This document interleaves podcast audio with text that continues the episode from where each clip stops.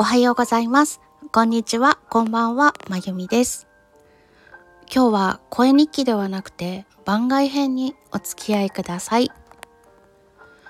今日の番外編は佐藤優さんの企画愛を語るように推しを語ろうこちらに参加させていただきます。1回目の愛を語るように推しを語ろうこの時には確かバス音域の鍵盤ハーモニカのお話をしたかと思います。今回どれにしようかなってすっごく悩みました。どれにしようかな天の神様のってしちゃいました。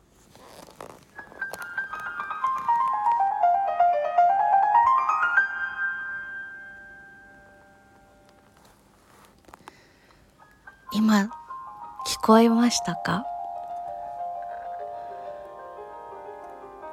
アコースティックピアノではないとできないピアノの隠し技を使った部分なんですけれどもこれ最初は子供の頃気づいたんですが低い方の音で音が鳴らないように気をつけながら鍵盤をゆっくり静かに押すんです。で1オクターブとか2オクターブとか、まあ、んまり高くない方がいいんですけれども上の方の鍵盤を音が鳴るようにポーンと押します。そうするとね弾いてない音が聞こえてくるんです。これなんで子供の頃にそれに気づいたんだかってそのきっかけは忘れちゃったんですけどそれに気づいた時すごいゾワゾワゾワっとしました。そしてちょっと大きくなって音楽学校に行くために音楽理論の勉強を始めて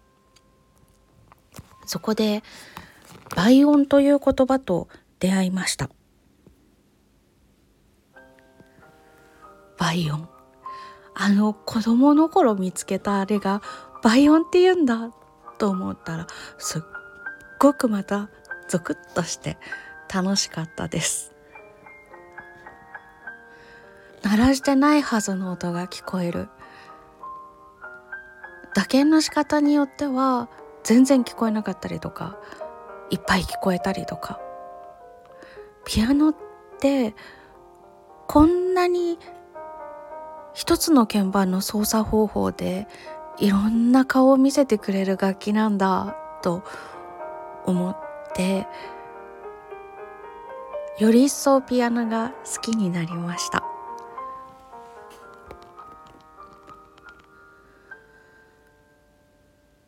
ということで今日の愛を語るように推しを語るメニューはピアノの音にしました。前回はね確かバス音域の鍵盤ハーモニカが好きすぎて曲作りましたっていう話をしたと思うんですけれども今回もまたまたそんな感じでしてそのピアノの共鳴とか響きっていうのが好きすぎちゃってそれを味わってもらえるように子供たちにピアノっていろんな響きがするいろんな音がする。それを知ってほしいな体験してほしいなと思ってあと余白がたくさんある音楽が好きな大人の人にも聴いてみていただきたいなと思って作ったのが今 BGM で流してる「風散歩」という曲です。こちらはあさって12月25日に各種音楽配信ストアからリリースされる予定になってるんですけれども前に動画も撮っていただいて YouTube でも見ていただいていました。でその時よりももっと共鳴が響きがいっぱい聞こえるようにちょっと工夫した音源をリリースいたします。そしてねそしてねまだあるんですけど それを実際に弾いてほしいなと思って楽譜も販売しちゃってます。これはアコースティックピアノでないとできない技が使われているので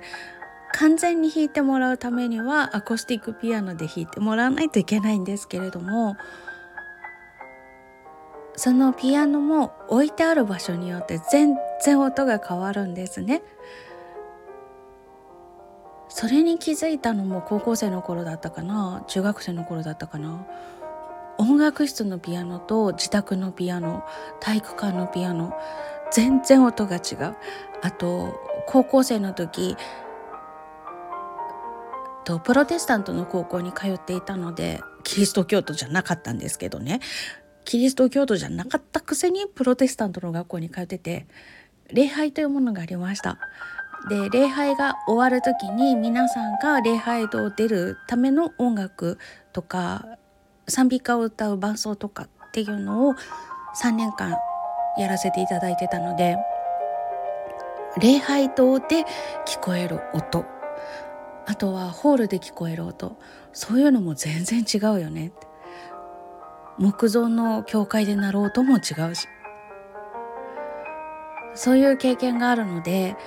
いろんなところでストリートピアノとか喫茶店とかホールとかいろんなところで弾いてもらいたいなと思って楽譜の販売も始めちゃいましたそれぐらいピアノの音の音自体も好きなんだけれども響きだったりとか共鳴だったりとかペダルを使う共鳴と隠し技を使う共鳴っていうのがまた全然違うんですよ。その辺も体験してほしい。これは聞いてる人もちょっと気持ちよくなるって言ってくださる方たくさんいたんですけれども楽譜ご購入くださった方からのコメントでめちゃくちゃ嬉しいなと思ったのが聞いて幸せになるそして、そしてですよ。弾いてる自分がもっと幸せになるってそうおっしゃってくださる方がいらっしゃいました。このピアノの共鳴というのは響きとかそういうのって弾いてる自分がものすごくダイレクトにこう体中に浴びられる感じがするんですよ。ホールの